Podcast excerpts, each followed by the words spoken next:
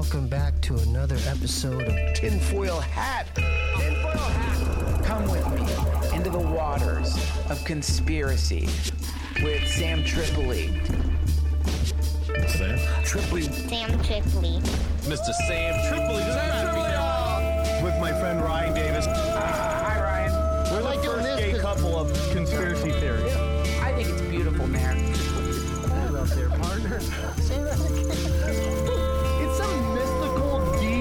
Dark realm, crazy shit. Wake up, Aaron.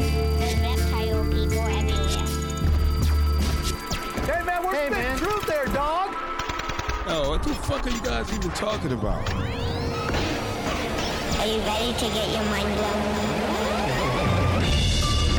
Revolution will be podcasted. Yes, and welcome to another fun festive episode of Tin Foil Hat.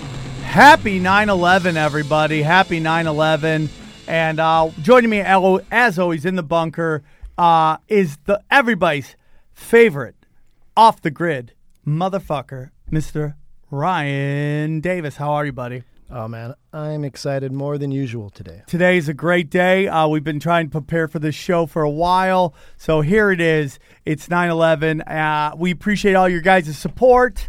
Uh, on everything, man. Your love on the uh, on YouTube, your love on the podcast. Everybody loves the show except for one guy for last episode who wasn't happy that uh, we didn't talk enough conspiracy, which I thought we did. Thank you guys for all your support. You guys are loving the t-shirts. Go to allcomedyt-shirts.com. We got some great new t-shirts coming out right now. We had a t-shirt contest that came up, and uh, we basically who won that thing? Yeah, so a total of 131 votes. We put up three different types of uh, designs, and these was all fan art. So guys that listen to the show, and it was real great. So our winner with 78 votes is um, has been. Uh, you'll look on our Instagram. He was B, the second choice, and his name is at Manuel Daniel. So go ahead and look at our Instagram at Tinfoil Hat Pod on Instagram. You'll see we're going to go ahead and make that shirt design for you. We love it.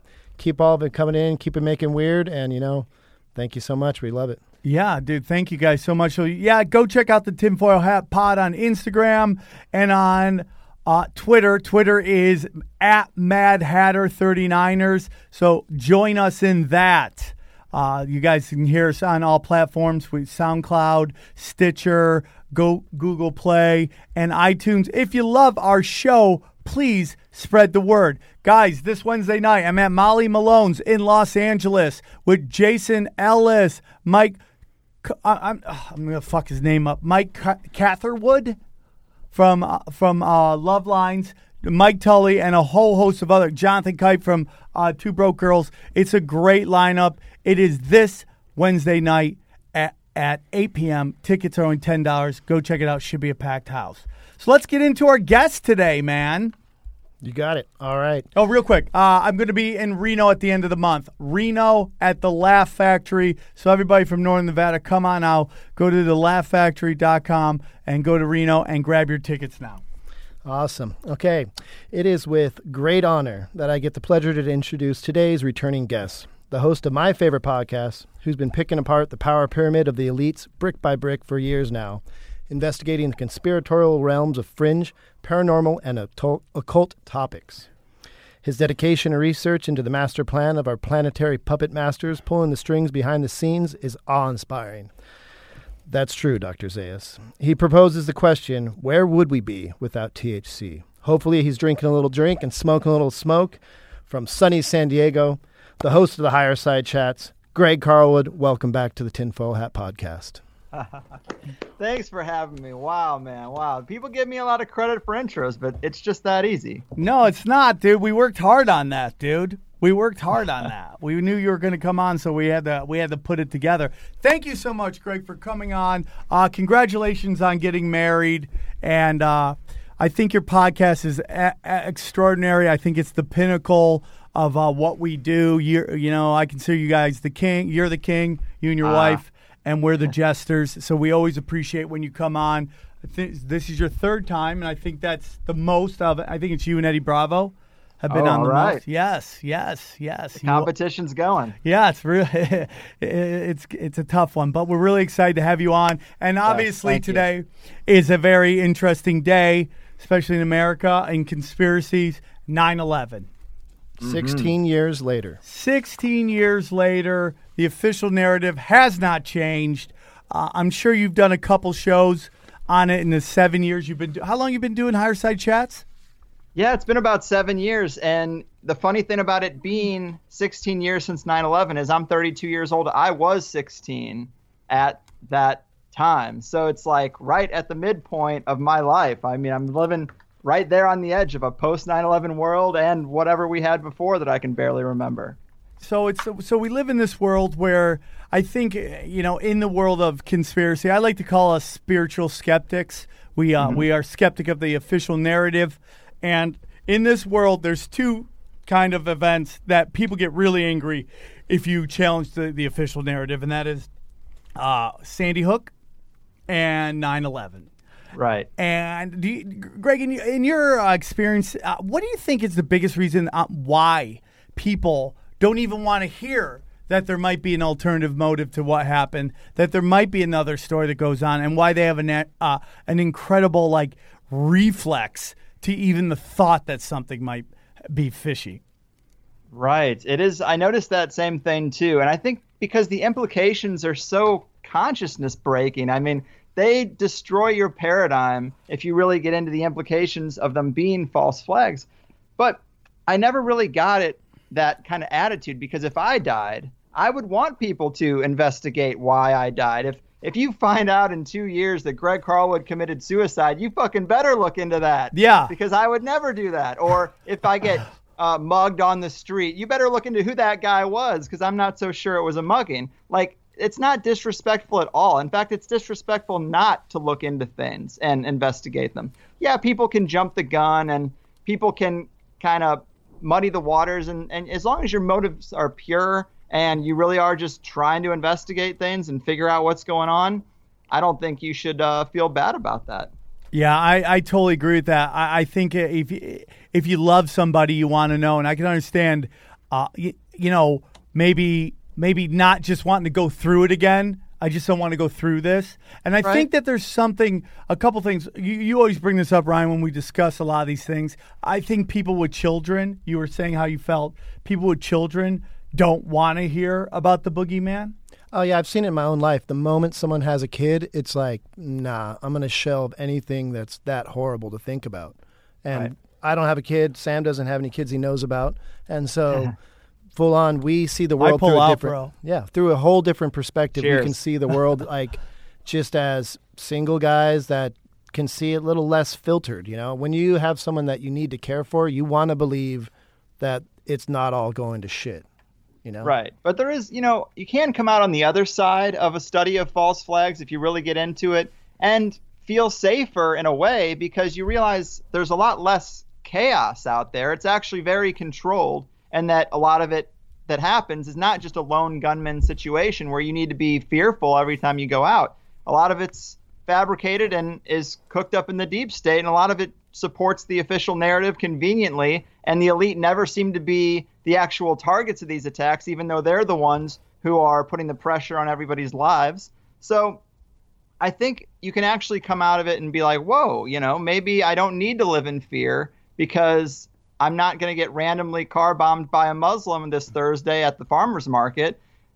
I, I don't know. I think that that's maybe the positive aspect to really That's really what I think it on. is too. I think it's much it's much easier to accept that there's actually knowing who is doing it and why they're doing it than to think that you could be just anywhere anytime and some chaos is going to break out because I just don't think on a, on a on a human level that people will do that and why they will act like that.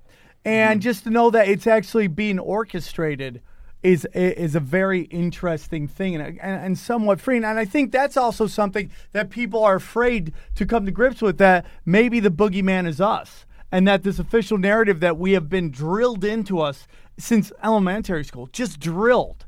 Trust your leaders. Your leaders love America. Love America. If people don't love, if they don't love America, they hate freedom and all this stuff. That's just this brainwashing that's going on. Mm-hmm. that you know that to find out that's all a lie. Like there's this whole thing that like a study's been done that children, boys, when when men are boys, they're very heavily medicated. Why? Because they get them to sit down in their classes. Women mm-hmm. are heavily medicated later in life. and my opinion is is because of all the bullshit they're told, they come to grips with it's not true. And it's mm-hmm. hard for them to come to grips with that. Like that there's no shining fucking there's no knight in shining armor gonna come and save everything. You know, just a whole bunch of things that they believe in that aren't necessarily 100% true. And they have to numb it from dealing with this actual reality that they're coming into. Yeah, I mean, I can see your points. So let's get into this. Uh, 9/11. Nine, we didn't want to do a regular 9/11 show because No. we feel like it's been done a couple times. And if you are listening to this, you probably ha- are like us that it, it, it's a, it could be an inside job, or at the least, I think it is is a chaperone job. That that the government chaperoned the situation uh, to uh, allow it to be executed in my opinion. And so we want to get into some other stuff. And one thing we want to start with, and then we'll get into the actual some of the things that maybe not everybody knows about. But one thing we wanted to talk about about 9/11 was uh, a little thing called precognitive art. Greg, are, you, Ah. are you familiar with this? Yeah, it is a creepy realm for sure. Lots of examples in 9/11. Maybe the the best case for this kind of weird thing. Yeah, um, I've wanted to start with a quote from a Swiss psychiatrist and the father of psychoanalysis, uh, Carl Jung. Uh, he said, All art intuitively apprehends coming changes in the collective unconscious.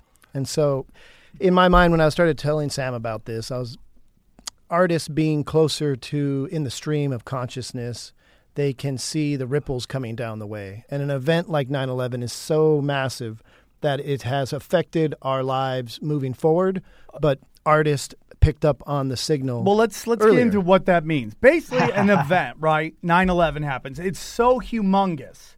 It's Very so- emotional. very emotional, traumatizing. That the notion is that it, it both has a ripple effect to the future and the past. That's how powerful it is. yeah a pebble in the pond of time moving in all dimensions and all directions Which is a very interesting thing because if you think about it, it might explain why there is so much art about 9 11 well before 9 11.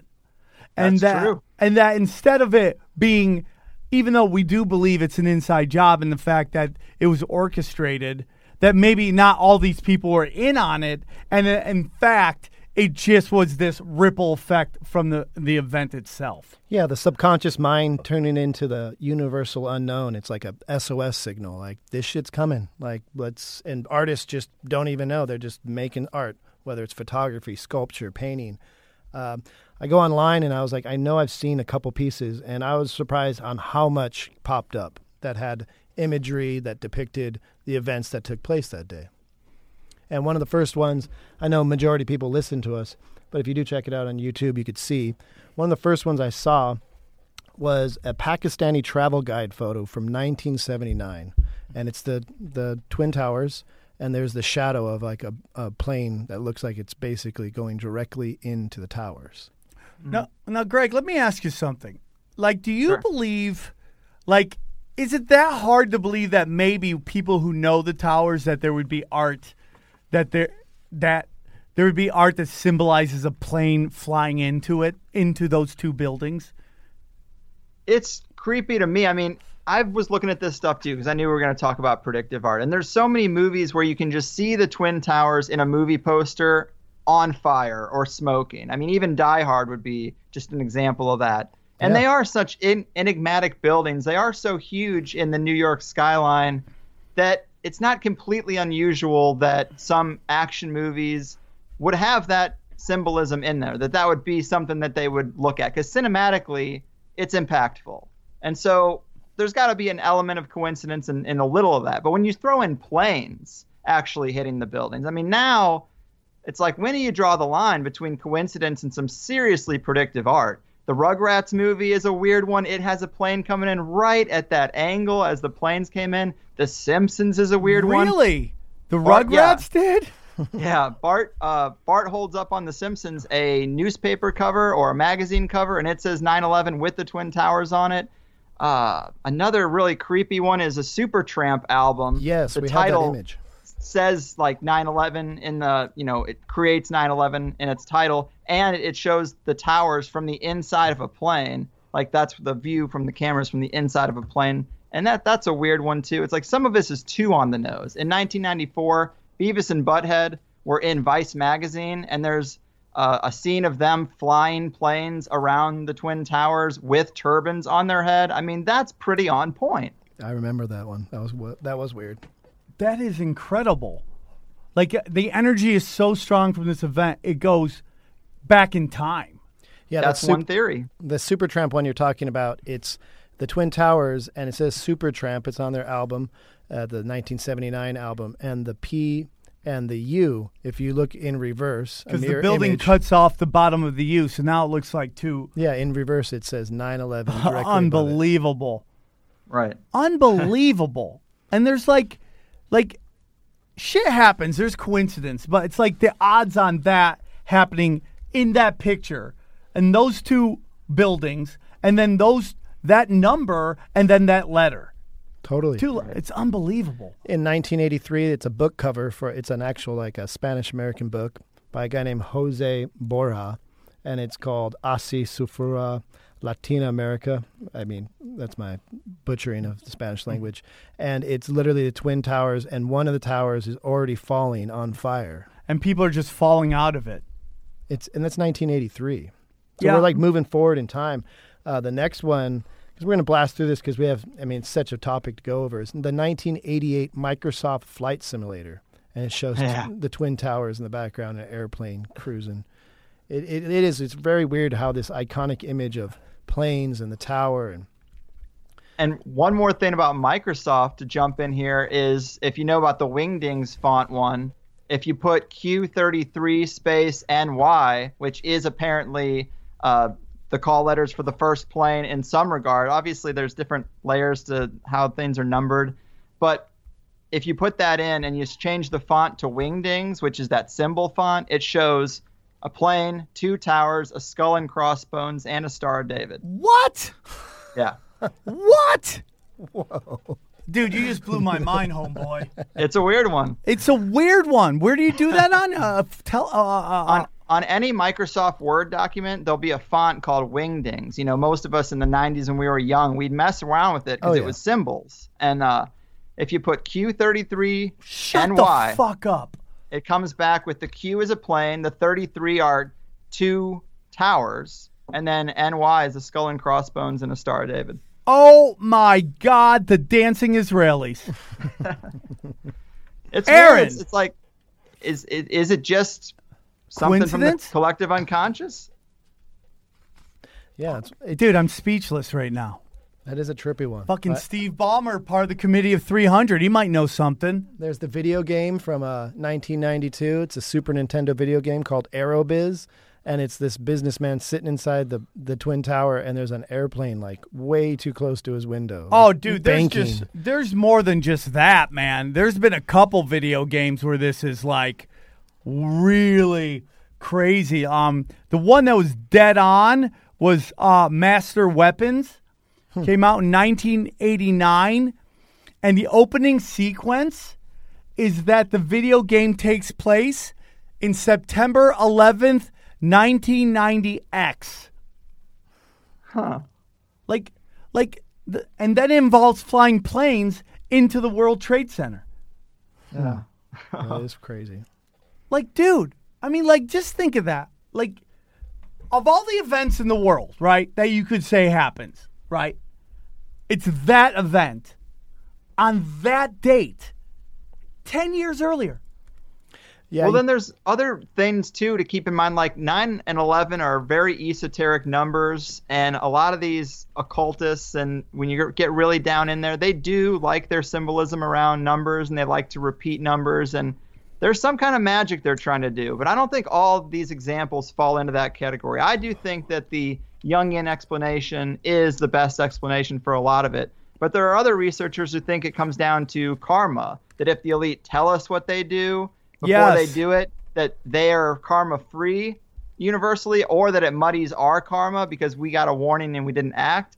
And I think that's flimsy logic. I've heard people explain it in a really convincing way, when I get away from those people and think about it later, I'm like, I just don't know because who who decides if we were told enough about something when it's going to be this layered?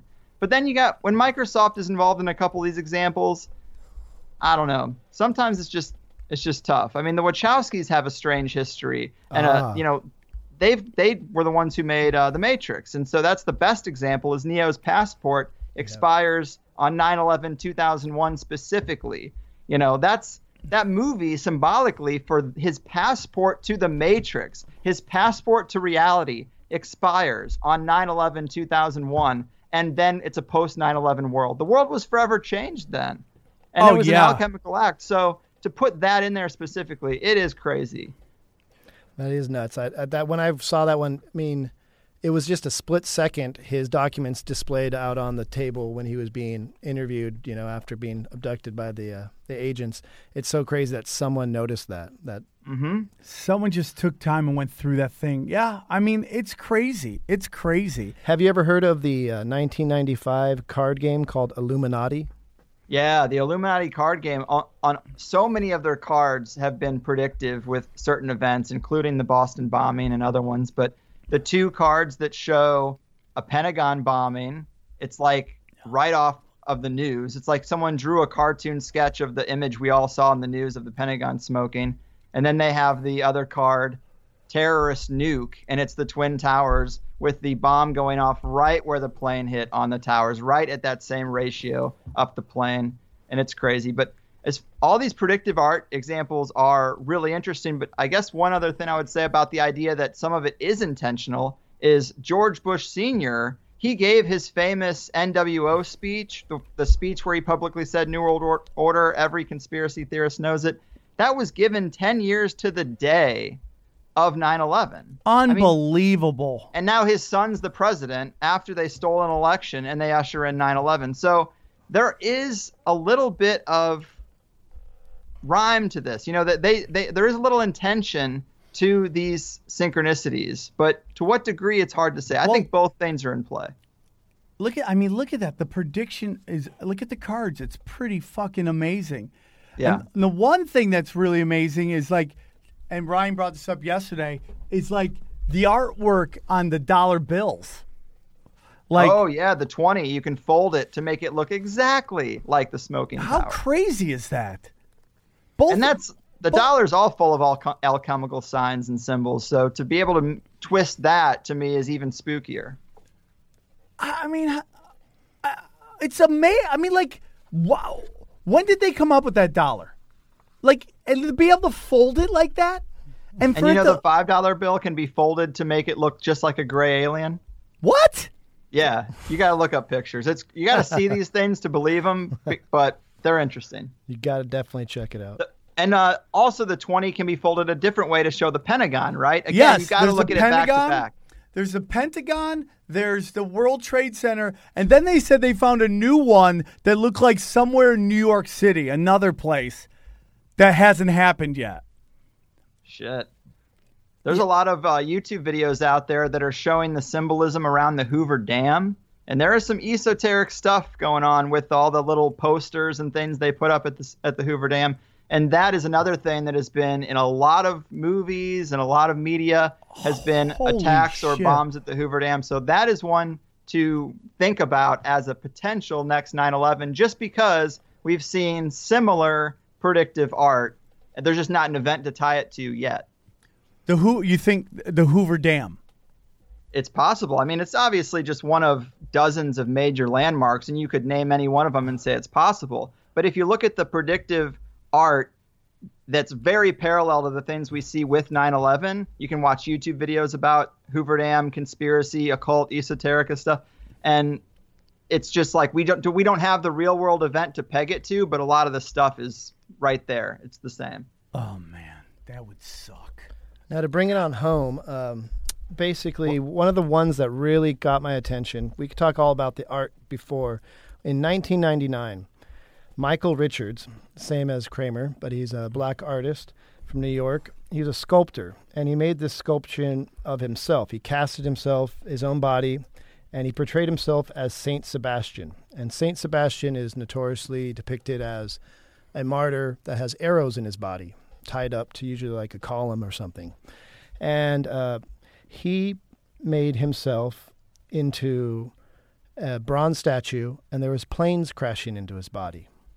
And the very interesting thing about Michael Richards is that his studio was on the 92nd floor of the North Tower, and the planes crashed in to the 94th floor, killing him instantly. I mean, dude, what kind of uh, artist can afford a studio at the World Trade Center? I mean, you're killing it. Isn't Right. that? I mean, if that one doesn't does make you think like, what the hell? Like, he for he portrayed himself with planes crashing into his body. and Yeah. he died because a plane crashed direct two floors above him, and he did not. He was killed instantly, and his fans and his friends, as a memorial after he died. This is when they discovered his work and they like realized, holy shit! Like That is so crazy, dude. so. I mean, That is. That is crazy. I mean, to end it with the Jung, uh, Carl Jung said, "He who looks outside dreams; he who looks inside awakens." Damn. Damn, dog. So I mean, Damn. and I mean, the whole thing is so weird. How, like I was telling Sam, everyone remembers where they were on 9/11. If you were in the, and, Where were like, you, Greg? I was in the cafeteria. We got called in and we knew something was up. And one of my best friends was not at school that day and we didn't have cell phones yet. And we had already been through one student death and this is ex- ex- ex- like this is how it rolled out exactly. And so I was a little bit concerned. And then they were like, planes hit towers in New York. And I was like, wow, that was way different from what I thought you were Yeah. going to say. But um, that still sucks. I mean, we're in Missouri. None of us. It was just. It's like another world, New yeah, York City. right. It's like you know the the United States should be like five different countries. really, it is. It's like you have the West, you have the South, you have the West, you have the South, you have the Midwest, you have the Northeast, and probably you could make Texas its own like you know its own state. Uh, where were you, Ryan? I remember I was um, I used to hang out with like a group of different like uh, super stoners, and uh, I saw the planes hit, and then I was like, I gotta get out of here, and I went over to my metalhead buddy's house, and they're all there, and I'm walking up the driveway, and I just hear this music, like gnarly, like heavy sound, and uh, they have the music turned down or the sound turned down on the TV, and they're watching the towers fall, and they're like, I'm like, what is this? They're like, it just dropped today because 9/11 was on a Tuesday. That's when albums came out and it was the Slayer album "God Hates Us All." Whoa, And unbelievable. there, there's lyrics in the song "Disciple" that I distinctly remember, and it's talking about terrorist acts of like suicide and all this shit. And these guys were like just blazing up, and like one dude just p- pulled out an ounce and was like, "We're gonna just get stoned to like our gills because we're going. In. This is the soundtrack to the apocalypse." yeah, Uh, I I was like, I gotta get the fuck out of here. I mean, it's one of those things you will never forget where you were. I mean, I get it. People remember where they were for the moon landing. where were you, Sam? Yeah. I was uh, actually because I'm a little older than you guys. I was working at the Standard Hotel, and I'd Oh. walked in and they're like, "Did you hear what happened?" I go, "No," and they're like, "Planes hit the building." And I remember like I kept working the shift. I'm like, "Why don't I just go home? Why am I sitting here at this fucking job that I hate?" Why, you know, this my country gets to, and it was just. I mean, just think about how much stuff had changed.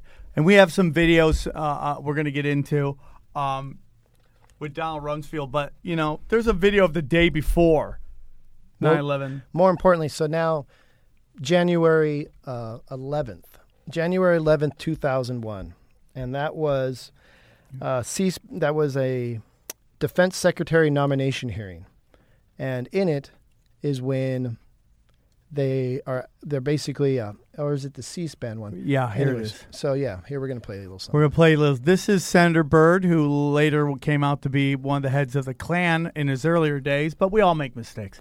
And So yeah, January 11th, 2001. So this is months and months ahead of time. this is okay, here it goes. An increase in the Pentagon budget in the face of the department's recent Inspector General's report. How can we seriously consider a $50 billion increase in the defense budget when DOD's own auditors, when DOD's own auditors say the department cannot account for $2.3 trillion in transactions in one year alone. It is. Uh, this is Don Rumsfeld. I was going to say terrifying. It, it is. It is such a monumental task.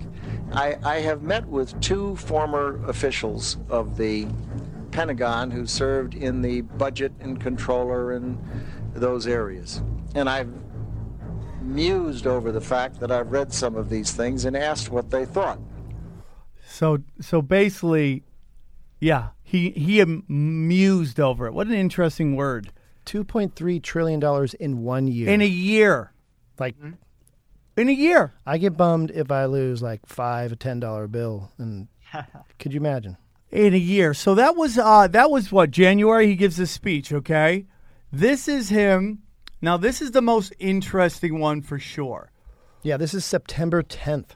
This is the day before September 11th. This is September 10th and this is a speech that he gives about spending at the Pentagon. And here's a, a very interesting uh, little part of that. to wage an all out campaign to shift Pentagon's resources from bureaucracy to the battlefield, from tail to the tooth. We know the adversary, we know the threat, and with the same firmness of purpose that any effort against a determined adversary demands, we must get at it and stay at it.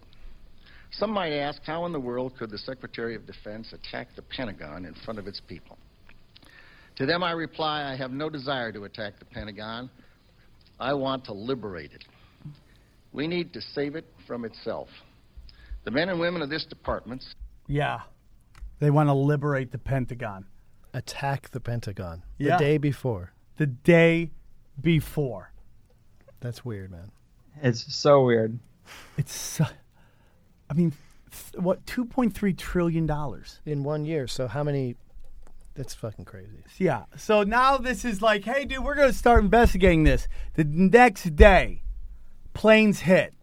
Where did they hit, Ryan? They go into Tower Seven. Well, they the first one, they, they the the one that is obvious is the the Pentagon. Yeah, we they hit hit, the the Pentagon. Pentagon. Where hit- they hit the Pentagon? It was the accounting department of the Pentagon. The it's very specific. Right.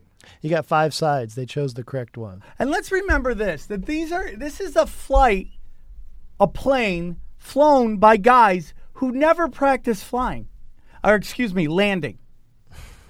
And, in the Pentagon's case, it doesn't seem like it was an actual plane, too, just because of the wreckage and the aftermath. It does seem like more like a missile was used in that case. What, do you, what do you mean, like engines just vaporize, but luggage stay behind? That that's normal, right? Passports are just all over the place. Now, No giant wings. Yeah, no wings, no nothing on the ground, nothing. And then they, and it's so funny when you talk to people who refuse to believe that it might be anything else other than a plane. They always slow down the video, and you could just see what looks like a little like almost like a tail of something, but it's so small. There's no way it's a plane. And in all these events, one of the things, the themes that always happens is that the CCTV footage goes down. And like we Mm-hmm. have, so right around that same time when you would see many different angles, uh, we only have this one angle to choose from. And for a plane to hit that Pentagon, everything would have to be just destroyed in terms of like like trees, power lines, all this stuff that should should be gone because this plane flew flew right through. Did you see when they moved the shuttle into the museum? It did. They had to chop down all these old trees. yeah. They get it to the to get it to the museum. Now, And th- here's a quote from uh, Major General Albert Stubblebine. I saw a missile hitting the Pentagon, not a plane.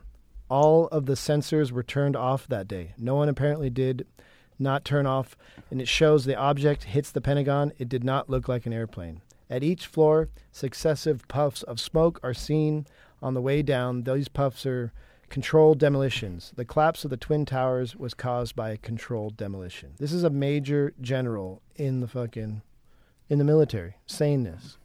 now everybody knows about the two towers. That's obvious, right? I'm talking about the Lord of the Rings. Yes. Okay. Would- okay.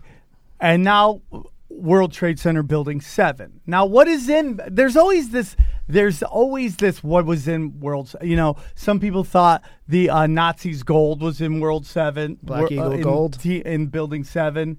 Uh, but you have you found that there's something else in Building Seven. Well, 100%. What I like is facts in these situations because we can like think this happened, that happened, but 100% fact is that the offices inside Tower 7, Building 7, was the IRS, the United States Secret Service, the Department of Defense, the CIA, and the exchange commissions.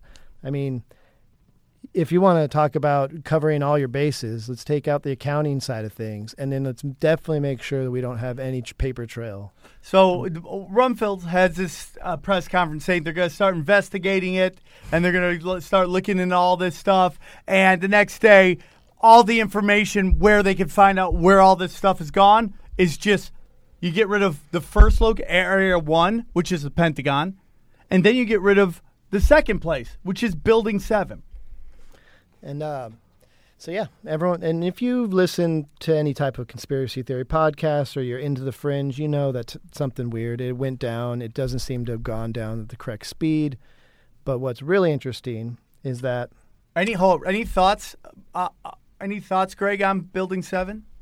Well, I just think that exactly what Ryan's saying is true. Like that's what you should look for is is there a motivation here? Does this have anything to do with potentially covering up that paper trail? And you find that absolutely those are key areas to take out after you, after you make this kind of announcement. I actually find it kind of mind-blowing that they would even make the announcement before this was happening or just even at all because I'm sure money goes missing all the time and they don't stand up on a podium and tell us about it. So there's something real strange I about was this. thinking the exact same thing, and then we go back to what you were just talking about, how they put out little clues, and it's on us if we don't discover it.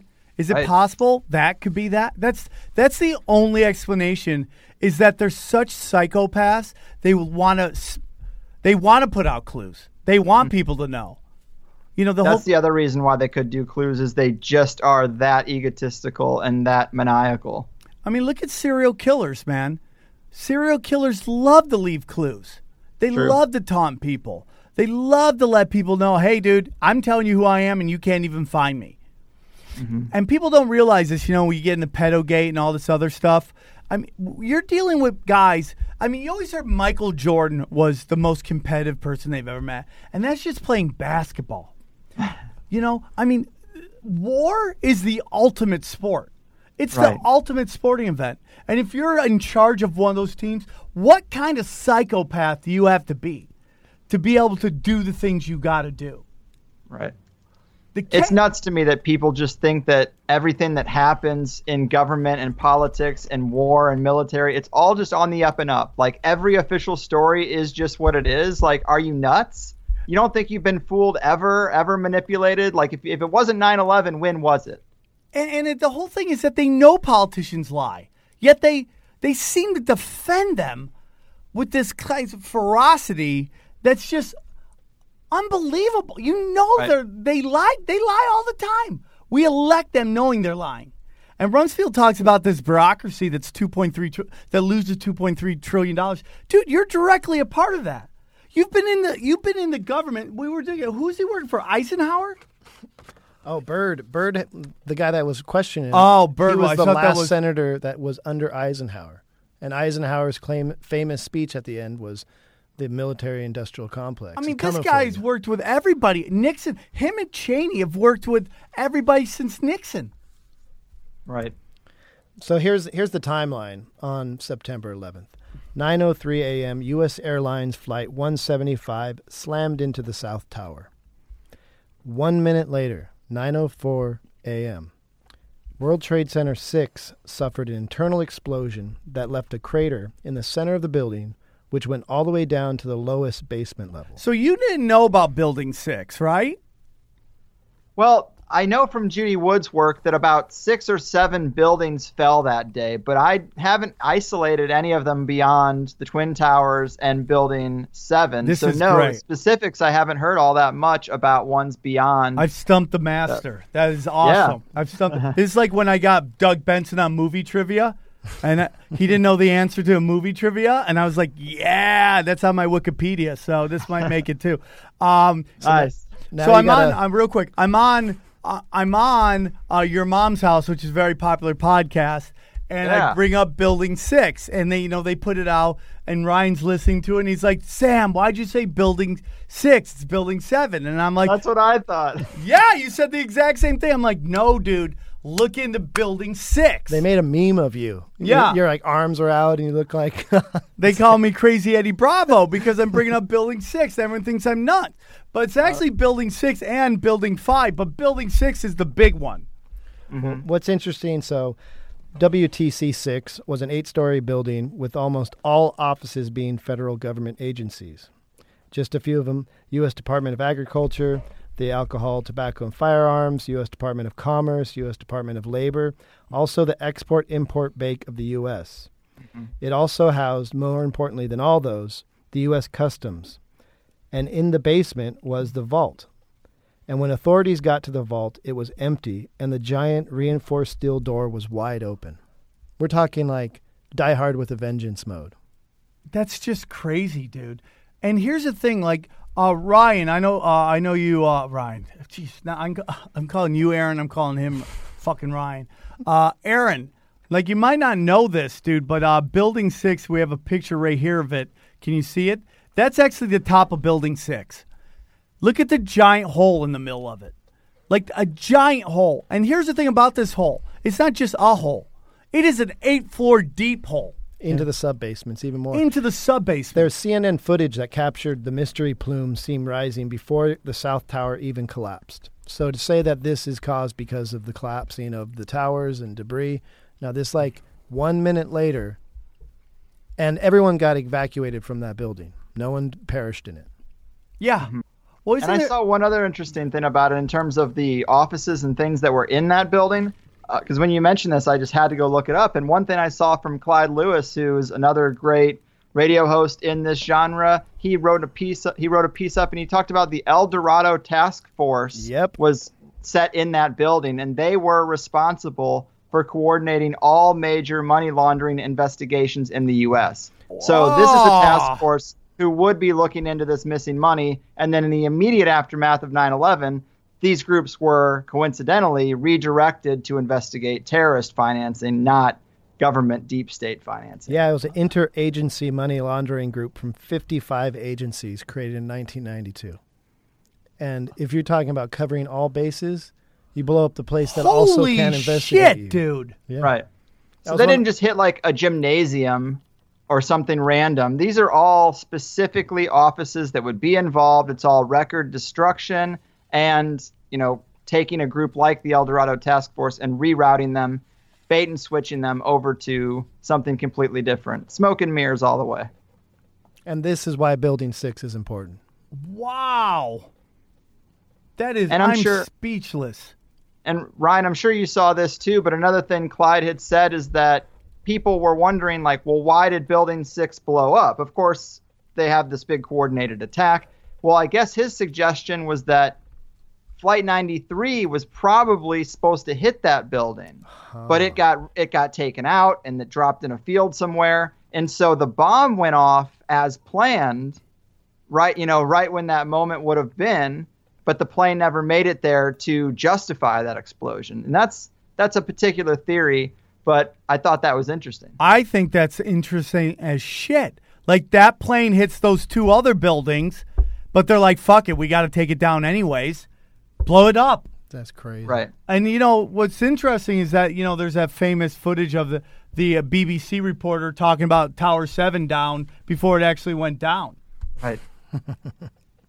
yeah, there's way too many problems with it to just eat the official story. I mean, we can tend to nitpick about the details on exactly what it was that took them down and how it happened. Was it nanothermite? Was it mini nukes? But functionally, you know what you need to know. This was a false flag. It doesn't really matter what color paint the paint was that the thermite was put in or whatever you want to debate. It doesn't those details don't matter as much. I mean, they help us determine what happened and who did it, but what matters is it was done and it, it was not legitimate. Well, you know, a, a big thing too is, and I'm sure you know this, is like the security, the security, the security company in charge of of the World Trade Centers was a Bush family member, who was also in charge of security at the Oklahoma City bombing, uh, the Oklahoma uh, Federal Building.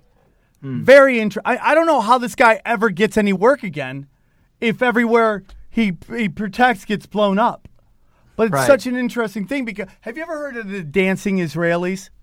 Yeah, yeah. What are your thoughts on that? I mean, I saw the video. Of course, it is for people who haven't seen it. It's supposed to be some students that are from Israel that are on a building, like celebrating the attacks. And I just don't.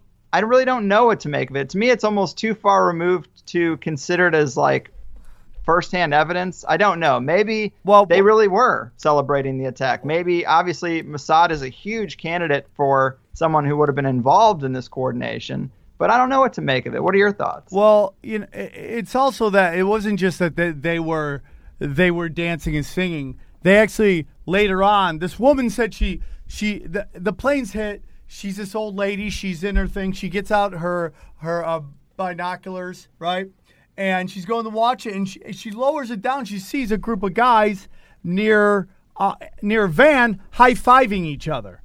Mm-hmm. And she thought that was very weird. So she calls the cops, right? They put out that this is in freak mode. The, you know, the whole New York City area and New Jersey area is in giant freak mode. So they put an APB out for this van. And this van is driving along, and this cop sees them. They're like, that looks like the van. They pull the van over. And they open the van door, and it has enough explosives in it to blow up anything. It's pa- the van is packed with explosives. Oh, okay. Now that I didn't know. That's an important detail. Dude, boom, two in a row. Dude, anytime you need a little knowledge, you call me up, Greg. I Yeah, got I got fucking I got I got info, bud. I'm 411. So it's You full of you know. it's full of explosives. Yeah. So, you know, they pull them over and uh, these guys are like, "Hey, we're on your side. We're we're with you guys." They're like, "Well, that van doesn't say that." So they they arrest them. Uh, and then they, they, you know, it comes out, you know, they, they were saying they were just uh, uh, art students. Well, it turns out they were probably part of Mossad. Mm-hmm. And if people don't know who Mossad is, they are the uh, the Israeli version of the CIA. And they get sent back after 10 months. They get sent back to Israel and they appear on an Israeli talk show, like Yeah. like what looks like their Oprah.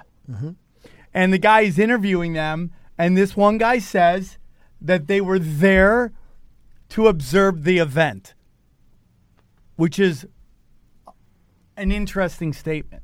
Right. That is. You know, like how are you? You're there to observe it. That means you knew it was coming.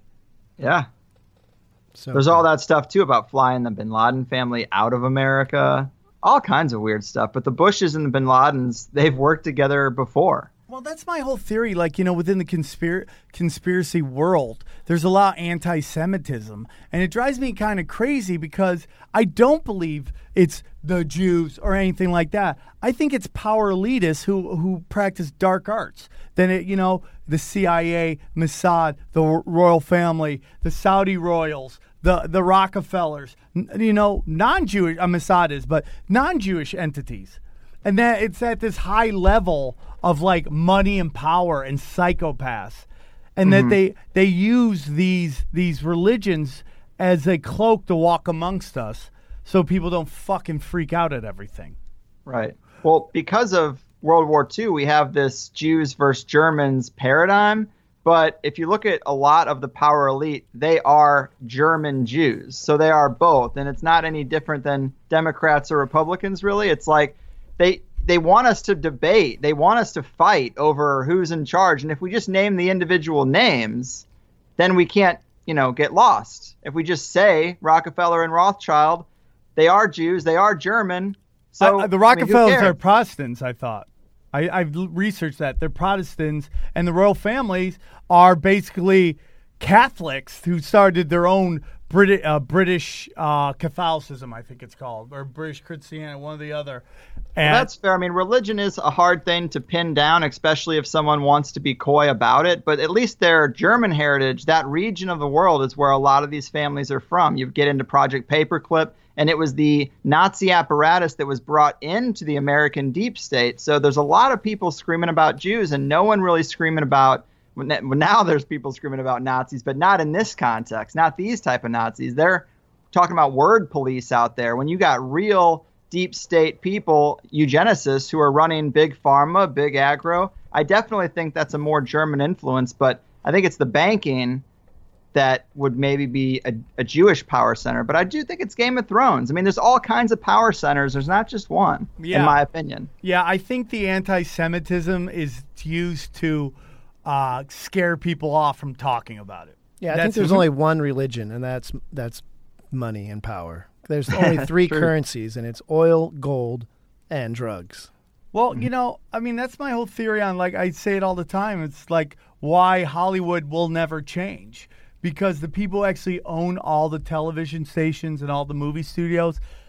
The money they make off movies doesn't nearly compare to the money that they make off of war, oil, and, and pharmaceuticals. So those are the big ones. That's where that's the that's their money. It's like uh, billionaires who own who own football and basketball and baseball teams, right? Like, yeah, those are make millions of dollars collectively make billions. These guys make more money off of other things that Mm-hmm. that, that the pro sports are just a side thing to them Totally. that they just enjoy, and that's my opinion on on television and, and, and movies.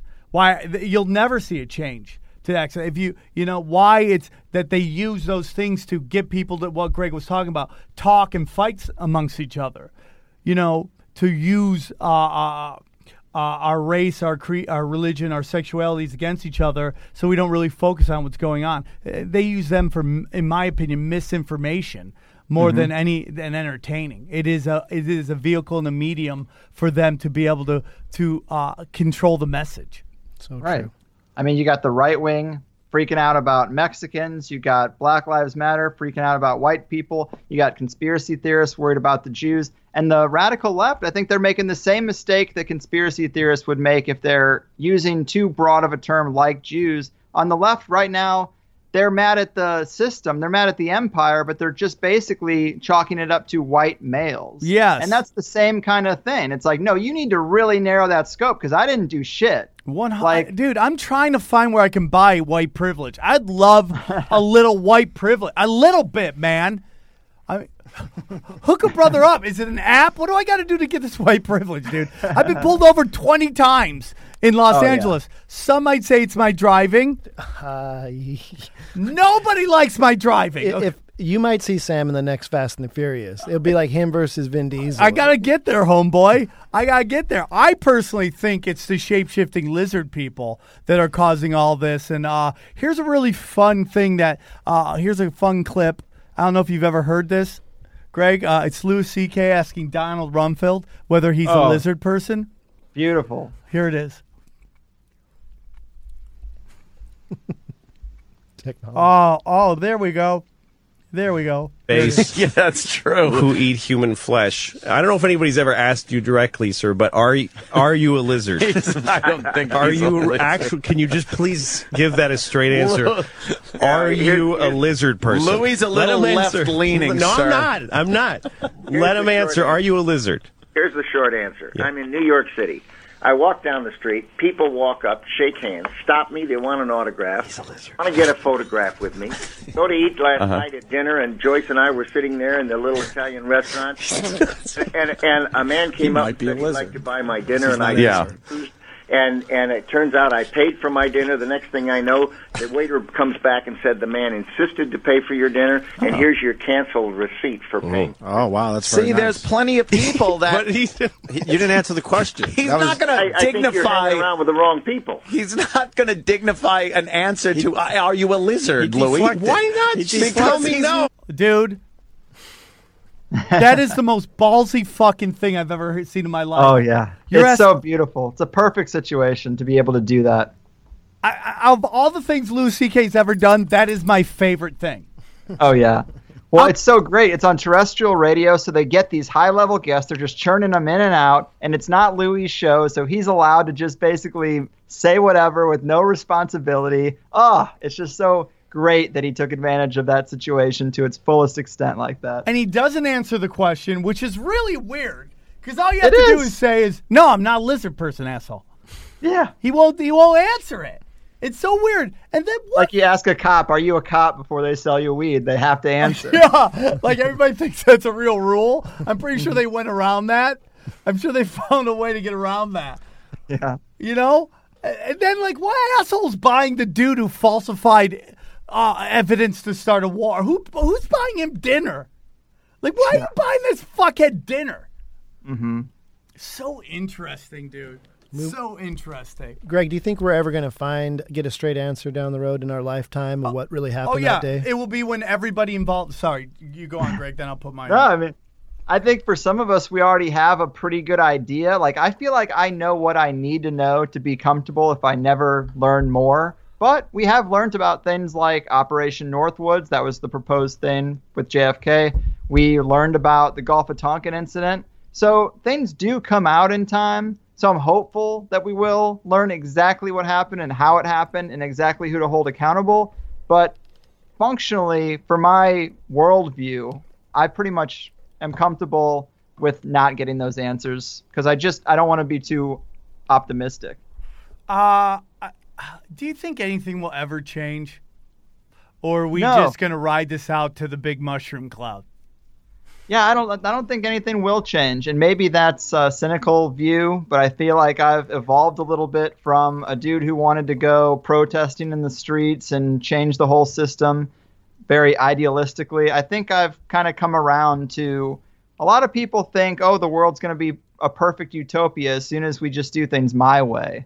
And I don't I don't think anything's going to change. I mean, that's not even the right attitude to go about change, but we do argue about our individual utopias on the internet and meanwhile it's always just power that corrupts and takes advantage of the underclass. And I can't think of a single society in human history in the Western world that's had like a, a government where that hasn't happened. You can look at tribes, you can look at Native American systems, and you can look at some little pockets, but those have all been squashed out by the empire. And the empire's always been there as far as we know, and I just see it getting stronger until it eventually collapses and I mean another one gets born in its wake. So are we just like uh, just like say maybe three stormtroopers on the uh, Death Star podcasting talking about like, hey man, do you know we fucking blow up planets? And we're like, yeah, what are you gonna so do? weird, right? It's Right. so weird. I don't know. I'm. I feel powerless, but maybe I just need to accept that. You know. You've been doing it now, like you said, seven years. Uh, have you gone through waves? I'm starting to get a pretty big wave of paranoia. Like I, I whenever I leave Sam's place late at night, I'm like, mm. my car is a little newer. I'm wondering if it's just going to navigate itself directly into a palm tree at full speed. You know? For the longest time, I really tried to not have those kind of thoughts. But I mean, a good example would be all summer long, I've had terrible web server issues and have a hell of a time keeping the sites up. And my site hosts say they don't know exactly what's going on and they've not dealt with problems like this. And I hate that kind of attitude. But you know, they have entire divisions dedicated to crushing dissent. And, you know, you got to be concerned about that. I also think like you know, you know I've talked about this before on the podcast. You know, I was talking with Duncan. He thinks Julian Assange is a CIA asset. You know, and I you could you could argue that, but he's like, why haven't they just assassinated him? I I do really believe that you can't just kill people off. Even the most corrupt, crazy like people, like they can't just come up and just someone's so high profile, you just can't off them. Because that's where I almost disagree because it's actually like I mean, yeah, they've got guards everywhere, but it takes a split second to get a shot off from a very far distance away, but yet no one ever takes a shot. because Trump's it would been be in there.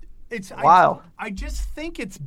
I just think it. It just it, it turns the light too bright, and the la- and the last thing they want is to the sh- to have people looking into what's really going on. Well, that's true.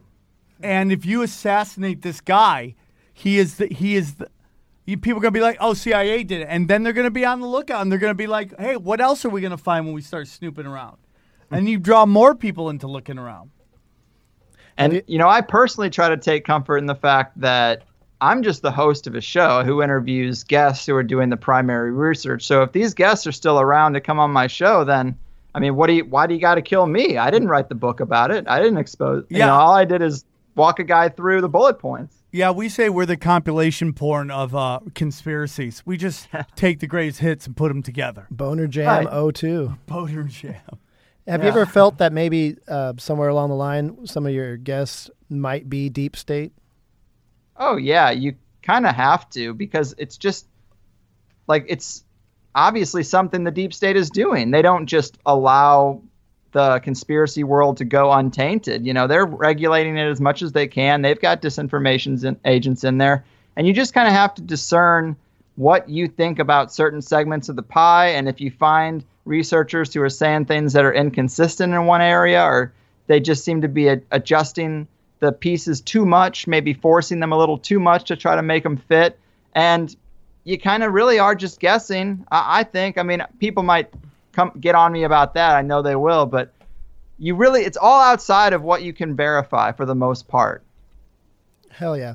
And uh, I mean, I know we've been going for a while, but I'm just wondering if you could put in a word. You've had three, you've had so many amazing guests over the years, but in recent, I don't know, say a year or so, you've had three people that I would love if maybe you just drop our name their way Nick Redfern, Ole Dammegard, and Magnora Seven. We'd love to Skype them in if Hey. you can put in a word for us. That'd be awesome. But I also want to see. I, I was approached by uh, Harvelle's in Long Beach about doing a live podcast. Uh, Any Mm. interest? Hell yeah, man. You know I'm interested. Let's set up a date. We'll do that. We're still talking to all things comedy about our show. That is, I'm still working on that. They just, it's it's coming along. I promise you, and we'll do it from there. But uh, Greg, man, always a pleasure to talk to you. Sorry about the couple weird moments in the middle there. We were Ah. prepping and it just went a little crazy. Does that ever My happen whole on life's a show? weird moment. Oh, dude, that's so great. That's so great. And yeah, you it's an honor, Greg. Thank you so much, man. It's so crazy to go from listening to you on headphones to being in the studio and listening to you on headphones. I I just love talking to you, and you're a great dude, man. Ah, too kind. I'm just happy to even get to dip my toe, even in the very fringest outside edge of the comedy world. I, I love it, so I appreciate it too. Greg, you're the best. We got nothing but mad love for you, and uh, we will talk to you sooner than later, buddy. Thanks for coming on. Cheers, guys. Take care, bub. Peace. All right, uh, so let's uh, let's end it, dude. Sorry, I got a little weird in the middle there. We were cooking with such gas. I'm gonna get a quick little shout out. So, a, uh, a heavy metal band named Contortion, and if you guys go to their website contortionmetal.com, their new album just dropped. It's called False Flag Paradigm. Buy it; it'll melt your fucking face. And the other one is we had a listener on Instagram sent us some awesome shit. It's uh, bortspins.com. Really awesome die-cast metal pins. Make stickers, shirts, hats, patches. It's from Philly. Go check them out on Instagram. It's Bort's Patches. Actually, Instagram, it's at Bort's Pins on Instagram. We'll make a little contact. They made this really cool. They saw us do the MK Ultra episode. They sent us a little MK Ultra pin, and we love it, man. So go check them out. Uh, all right, it's time to read your five star reviews. We got a couple this time, and then we'll get. Uh, or should we do Aaron's thoughts quick? Because people are dying for. They haven't had. An Do you know they've missed you a lot, Aaron? Uh, I mean, I wouldn't know it from your lack of retweets. Oh, Aaron, I didn't see it. I would retweet anything that you put out. I was at the Vatican wearing my tinfoil hat shirt just for you guys. I can't Uh, believe they let you in when they saw that. I know. I I was worried. So uh, hopefully that will go out to the fans. Okay, well, I'll retweet it. I will find it and retweet it. Man, Uh, pe- people want a "Wake Up Aaron" T-shirt. Yeah. or a thoughts dot dot dot Aaron. T-shirt. thoughts, Aaron, on today's episode. Thoughts. I mean, I don't know what went down, and I I think I mean, it's- you know what it's all went down, you just Yeah, don't I mean, know obviously, how it went down. Yeah, I mean, but I I like you guys. I don't know if we'll ever see what what actually happened. You know, You know, I, if you look at JFK right now, like the assassination of JFK, and I think that's right up there with 9 11 in terms of traumatizing events. Yeah. We now are just starting to find out everything that really went on. And it's because everybody involved with it is pretty much dead, with the Yeah. exception of like George Bush, who's like, he, you see that thing during uh during uh, whatever what was the uh, was it a college football game or a, f- a football game where they had all the presidents like saying like be strong and help out Houston, and then they had the final one was like George Bush Senior, just not looking good, dude. That's a look when you're fighting death because you know hell is waiting and a fucking eternal fisting is coming. God damn. Okay, so uh, you're somewhat into it. Yeah, I mean, what the hell? But Gr- you know, t- I'm not. It like you. We brought it up with Sandy Hook, and it's like uh, no one denies that this happened. The way Right. that they do with Sandy Hook. I think. that's Right, right, right. Because the there's actual difference. footage of it. Yeah, yeah, yeah. like, Happening. yeah. There's, There's no that with Sandy involved, Hook. Yeah. Do you ever see the mom and, from Sandy Hook and the mom from Char- Charlottesville? I don't even want to acknowledge that. Okay. Respect. All We right. Respect right. We respect that. Yeah, yeah. Time for your five star reviews. Aaron, are we ever going to get the timer back? Yeah. Uh, we will at some point. We're going to upgrade uh, all the software and, and hardware. So yeah. I saw them. They, got- i- is that the new system they got in there? no, this is this is still the old. Okay. Well, so, yeah, people. give us five star reviews. We're trying to get to 1,000 five star reviews on iTunes. We know you guys listen to us on Laughable, on Stitcher, on Mm-hmm. Google Play, SoundCloud. But unfortunately, for as sponsors go, they really give a shit about the big old Apple. So, iTunes, five star reviews, give it to us. Here we go. Hella dope. Five star review by Ella Quintus. Sam needs to start using a percentage other than 100%. If he's not feeling it, should be 25%. If he's leaning towards something but not quite sure, 85%. Other than that, the podcast is super interesting. Hey, dude, I agree with that. I, I agree 100% with Yeah, that. I say 100% too much. I get it. But you know, it's all branding. What was that, Sam? Love the podcast. It's always funny and mind bending. Thank you.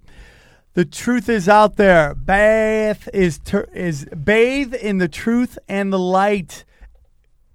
Your home, okay? Uh, processor Spice five star review. Powerful tinfoil hat, Austin Dozer. Great podcast discussing every conspiracy and spiritually waking the soul. Unless you meant flat, flat Earth, then you're a tinfoil hat wearing conspiracy theorist. Dinosaurs are not real, nukes are fake news, and the Earth is flat. Oh, and Trace might be mountains, not sure. What? Trees? Okay. Oh, and trees might be mountains, not sure yet. Uh, we got a lot of work to do, people. Okay, I respect that. Shout out from a shout out, five stars by Spencer Yefabegeba, FGBH. Seriously loving the podcast, the zeal, and the upbeat nature of Sam, and with with more measure and well read. Well read Ryan combined to make what I think is potentially the best fringe podcast out there. I'm a big of I'm a big fan of a couple other conspiracy podcasts, but nothing hits the spot like tinfoil hat. Thank you. Uh, fi- thank you, five star. You want to read them? Yeah. Great fun, st- fun stuff. Long live the lizard people. Long live the lizard people. Who's that by? That was by Doug H. And it said, Wake up. So, you know, just com- please continue. Five star reviews. We love it, man. We need it. All it's right. to help us change the game. That's it, man. Those are it, man. That's it, guys. Thank you so much for tuning in. Uh, it's been fun. Uh, we were super excited about doing. I'm gonna try to get this out so it is out on 9/11. Um, and uh, dude, we we are so thankful for everything. We're doing a special one tomorrow night at the comedy store. We have Rachel Evans, and what are we talking about? Ooh, we're going to go into missing 411. It's uh, all the unexplained people that go missing in the national parks. Over 1,600 went missing last year alone. Wow. Guys, this has been Tinfoil Hat. Thank you for tuning in. We love you very much.